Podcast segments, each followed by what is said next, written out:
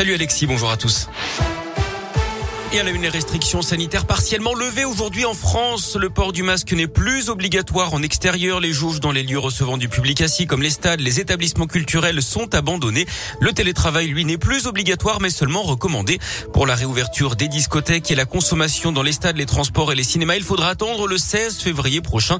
Pas d'allègement dans les écoles non plus avant le 7 mars, date de la fin des vacances scolaires pour toutes les zones.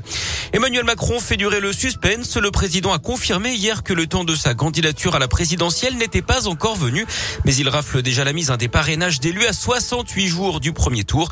Il dit vouloir d'abord gérer la crise sanitaire et la situation géopolitique, notamment la crise entre la Russie et l'Ukraine. Si le contexte est favorable, il pourrait se déclarer entre le 10 et le 20 février prochain. Dans l'actu régionale, cette grosse saisie dans la Loire, mardi dernier, une perquisition a eu lieu dans un garage situé à Saint-Julien-Molin-Molette. Plusieurs armes et des munitions ont été trouvées. Les enquêteurs ont également mis la main sur de nombreux produits stupéfiants, 36 kilos de résine et d'herbe de cannabis, 4 kilos de cocaïne, 3 kilos et demi de méthamphétamine. Près de 180 000 euros ainsi que plusieurs véhicules volés ont également été saisis. Le locataire du garage a été interpellé. Il a été placé en détention provisoire. Cet homme de 35 ans reconnaît avoir servi de nourrice à des trafiquants, mais il exclut toute participation personnelle au trafic.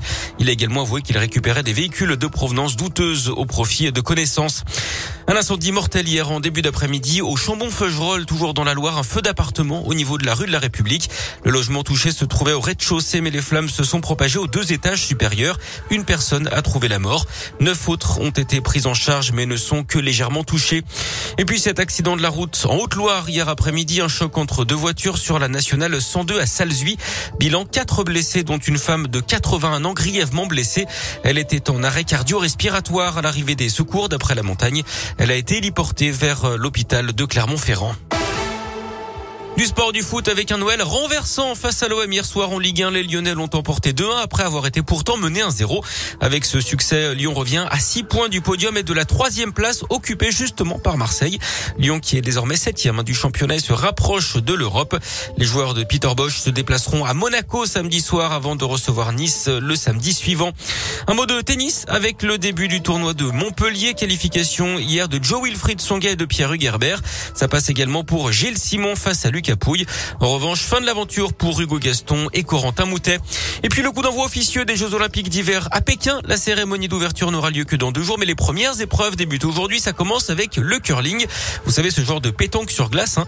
3000 sportifs sont réunis pour ces Olympiades qui vont durer 15 jours. 109 titres seront décernés au total. Dès demain, on suivra les performances de Perrine Lafont, championne olympique en titre dans la compétition de ski de boss.